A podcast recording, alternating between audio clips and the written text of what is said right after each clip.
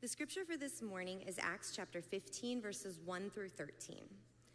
Certain people came down from Judea to Antioch and were teaching the believers Unless you are circumcised according to the custom taught by Moses, you cannot be saved. This brought Paul and Barnabas into sharp dispute and debate with them. So Paul and Barnabas were appointed, along with some other believers, to go up to Jerusalem to see the apostles and elders about this question. The church sent them on their way, and as they traveled through Phoenicia and Samaria, they told how the Gentiles had been converted. This news made all the believers very glad. When they came to Jerusalem, they were welcomed by the church and the apostles and elders to whom they reported everything God had done through them. Then some of the believers who belonged to the party of the Pharisees stood up and said, The Gentiles must be circumcised and required to keep the law of Moses. The apostles and elders met to consider this question. After much discussion, Peter got up and addressed them. Brothers, you know that some time ago God made a choice among you that Gentiles might hear from my lips the message of the gospel and believe. God, who knows the heart, showed up that he accepted them by giving the Holy Spirit to them, just as he did to us. He did not discriminate between us and them, for he purified their hearts by faith. Now then, why do you try to test God by putting on the necks of Gentiles a yoke that neither we nor our ancestors have been able to bear? No, we believe that it is through the grace of our Lord Jesus that we are saved, just as they are. The whole assembly became silent as they listened to Barnabas and Paul t- telling about the signs and wonders God had done among the Gentiles through them. When they finished, James spoke up. Brothers, he said, listen to me. Thank you, God, for your miraculous word that changes us as we hit it in our hearts. Amen. Thank you, Laura. And uh, hey, everybody. Uh, you know, I was thinking there is no place I would rather be today than right here with you. Uh, all of you worshiping here in person, online as well. Uh, you know, I'm not saying I'm counting uh, the, the days, but five weeks from today, I will retire. And the way that we Methodists do it, the, the outgoing pastor always leaves, so the incoming pastor does not live in their shadow. That's good policy. I believe in it. But the hardest part for Tricia and me will be finding a new church. Where are we going to find another faith family like you? We love you. We love our faith groups. We love the way this church serves our neighbors. Now, God will send us somewhere, I know, but we will miss you. And I just want to encourage you don't take for granted what God is doing here at Faith Westwood. Today, I'd like to introduce you to a prayer written by Methodism's founder, John Wesley. It's a prayer for grace. And uh, to do this, I'm going to ask you if you to stand with me, if you're able to do so. Uh, and today, I'm going to give us an opportunity to engage our bodies in this prayer just a little bit. There are five, the prayer's on five slides, and there are five gestures, one for each. And so here are the gestures. Um, the first is just two hands open, one laid on the other. And that's because the last part of, the, of this section of the prayer is grace upon grace. And then one hand extended open, the other hand extended open, and then both hands on the heart, and then both hands open and out. Okay? So uh, now, in the middle of the prayer, it has a couple of words that are worth explaining justify and sanctify. Okay? When we put our faith in Jesus, he justifies us. It's a kind of a Bible word there. It means that even though we're sinners, God counts our faith as righteousness. And so we are brought into a right relationship with God. We are justified. we put our faith in Jesus, He also sanctifies us, which means that God is making us holy. He changes how we live in our daily lives, what we do, what we say, what we how we think and go through life. He makes us holy in practice. He, we are sanctified. So, now we're ready to join in this prayer for grace, and you can, on the, on the gestures, you can just follow my lead, okay? O God, seeing as there is in Christ an infinite fullness of all that we want or desire, may we all receive from him grace upon grace. Grace to pardon our sins and overcome our iniquities. Grace to justify us and to sanctify our souls and grace to complete that holy change, that renewal of our hearts, which will enable us to be transformed into the blessed image in which you created us. Make us all acceptable to be partakers of the inheritance of your saints in light. Amen. You may be seated, and uh, we will pray that same prayer throughout the month of May, so you'll get more acquainted with it. Uh, John Gottman is America's foremost marriage relationship researcher. He says, as we know, conflicts happen in every marriage. He says healthy marriages put a priority on repairing relationships and resolving their conflicts. And Gottman then tells us how these healthy couples do it. If you've ever read any of his books, uh, it can be a challenge, but the results are rewarding. It's the same with churches. Conflicts happen. Healthy churches put a priority on repairing their relationships and resolving their conflicts. Again, it can be challenging, but the results are rewarding. And of course, we at Faith Westwood, we've been through some big challenges here in the last year. There has been some conflict, but for the most part, we have hung together through it. You know, I, I, so many people today hop from one church to another. They're church hoppers and church shoppers. I know uh, after uh, we talked about in my in my family text string, uh, we talked about how well we're going to have to find a new church, and so my brother says, "Oh, so you'll be church shopping." And my nephew replied, Oh, so you're going to buy one? anyway, but I do know this stability is vital if we want to become deep, daring, daily disciples. But stability is so important. The relationships that you build here are so valuable. And only for the most egregious violations of con- conscience in my view, should a person uh, leave their faith family. Today we are uh, in fate, week four of our series, The Adventure, and we are following the Apostle Paul on his three missionary journeys. Uh, we have a theme verse for this series, and it is Acts 13, verse 4. So uh, let's say it together, shall we? The two of them were sent on their way by the Holy Spirit. And that's where our adventure begins as well. That when we are sent on our way by the Holy Spirit.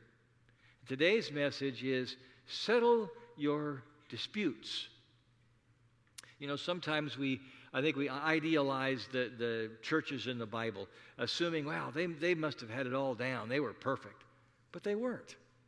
You know, the reason that we have most of the New Testament is because these churches had problems.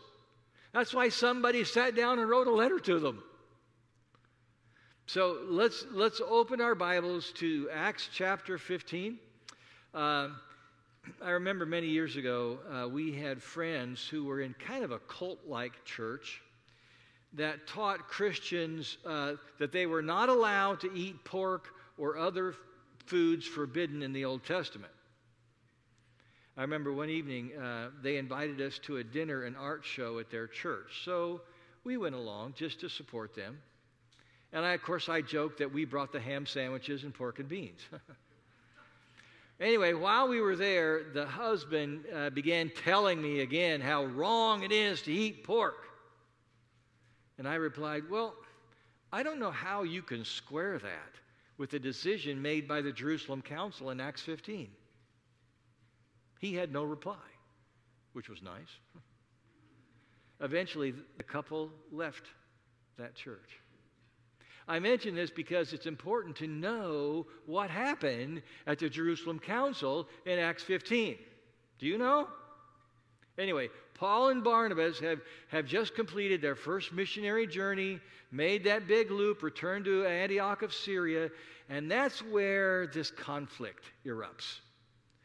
Acts 15, verse 1.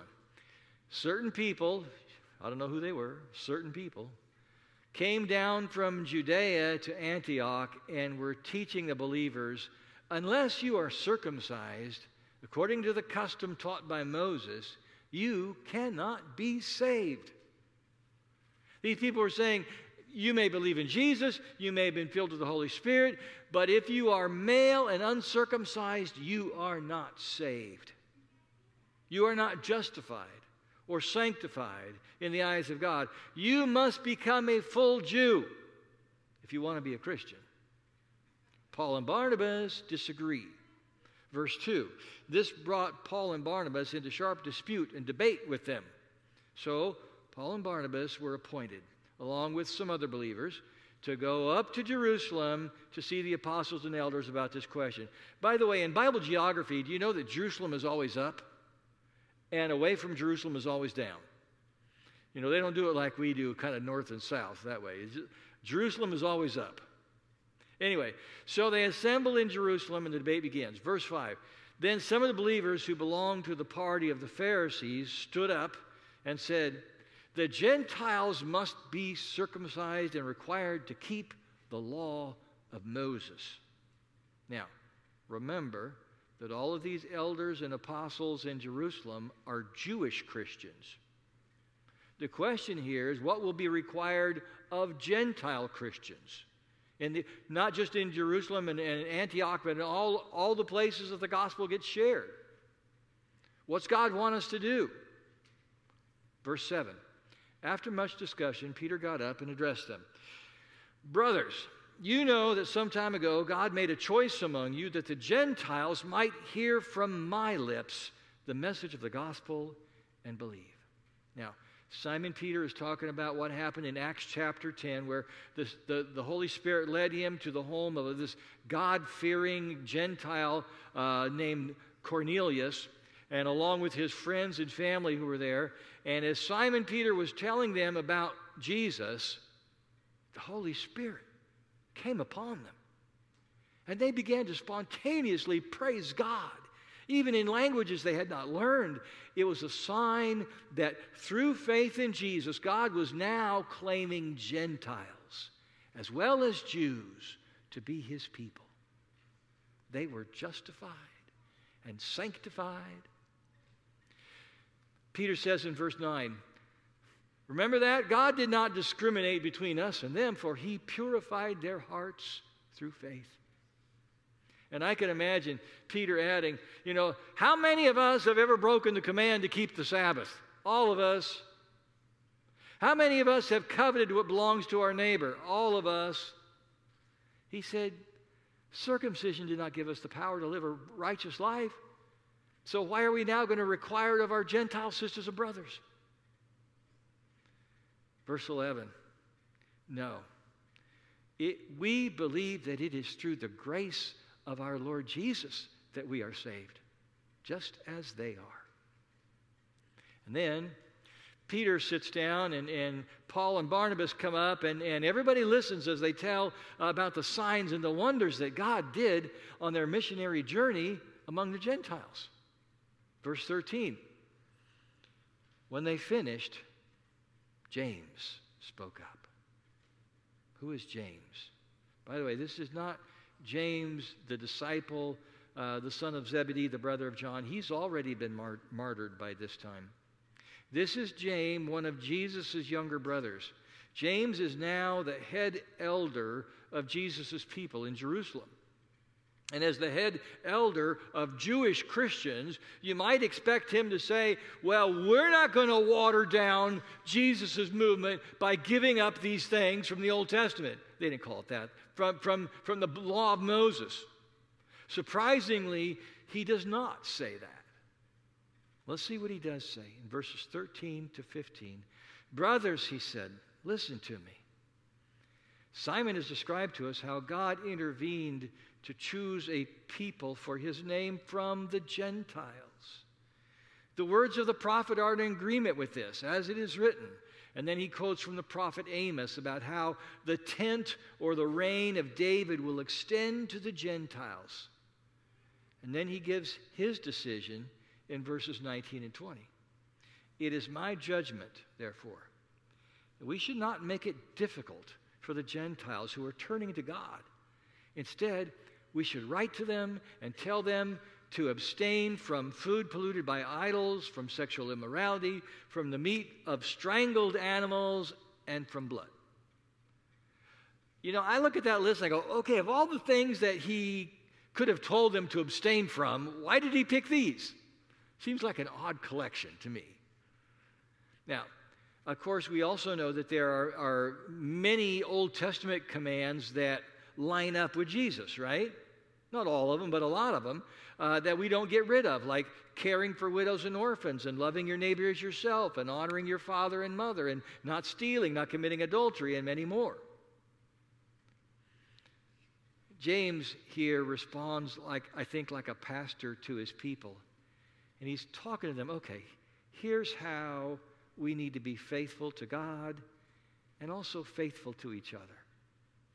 Here's how I understand what James is saying. He's saying, Gentile Christians, if you want to win the respect of your Jewish brothers and sisters who don't know Jesus yet, if you want to be a good witness for Christ, don't go to pagan temples anymore. Because if you do, it looks like you're worshiping idols. Don't go there and, and eat the meat of a sacrificial animal or drink its blood or eat meat with the blood still in it or engage in temple prostitution other forms of sexual immorality.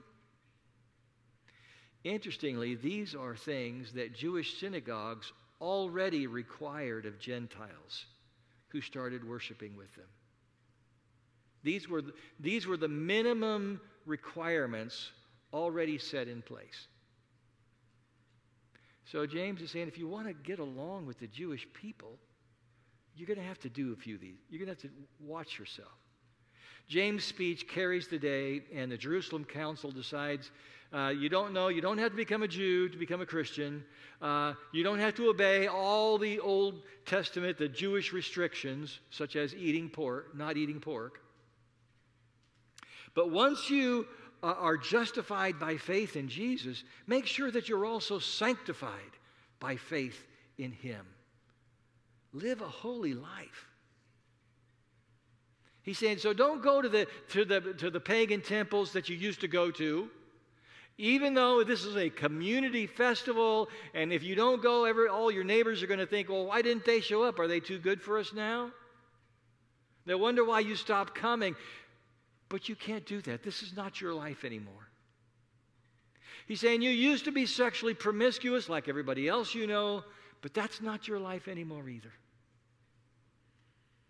And that's how they settled the first major conflict among Jesus' people. Just the first of many, right? Through the centuries. When James wrote uh, the letter to the sisters and brothers in Antioch about this decision, he, he described it like this He said, It seemed good to the Holy Spirit and to us. I just kind of like how that, the interplay of that. It seemed good to the Holy Spirit and to us. Now, later in Acts 15, we learn of another conflict. Paul and Barnabas, you know, they, they are such a great team, right? They are, they are the Batman and Robin of Christian mission. You know, you, you just can't imagine having them split up. Uh, anyway, they start making plans to go and visit all the sisters and brothers in the churches that they had started on their first journey. Barnabas wants to take his younger cousin, John Mark. Problem is, John Mark abandoned them on their first tour. He went part way and then he went home, back to Jerusalem. And uh, Paul says, No way I want to take him. I want to take this kid. He left us last time. He went home to mama. He's unreliable. I don't trust him.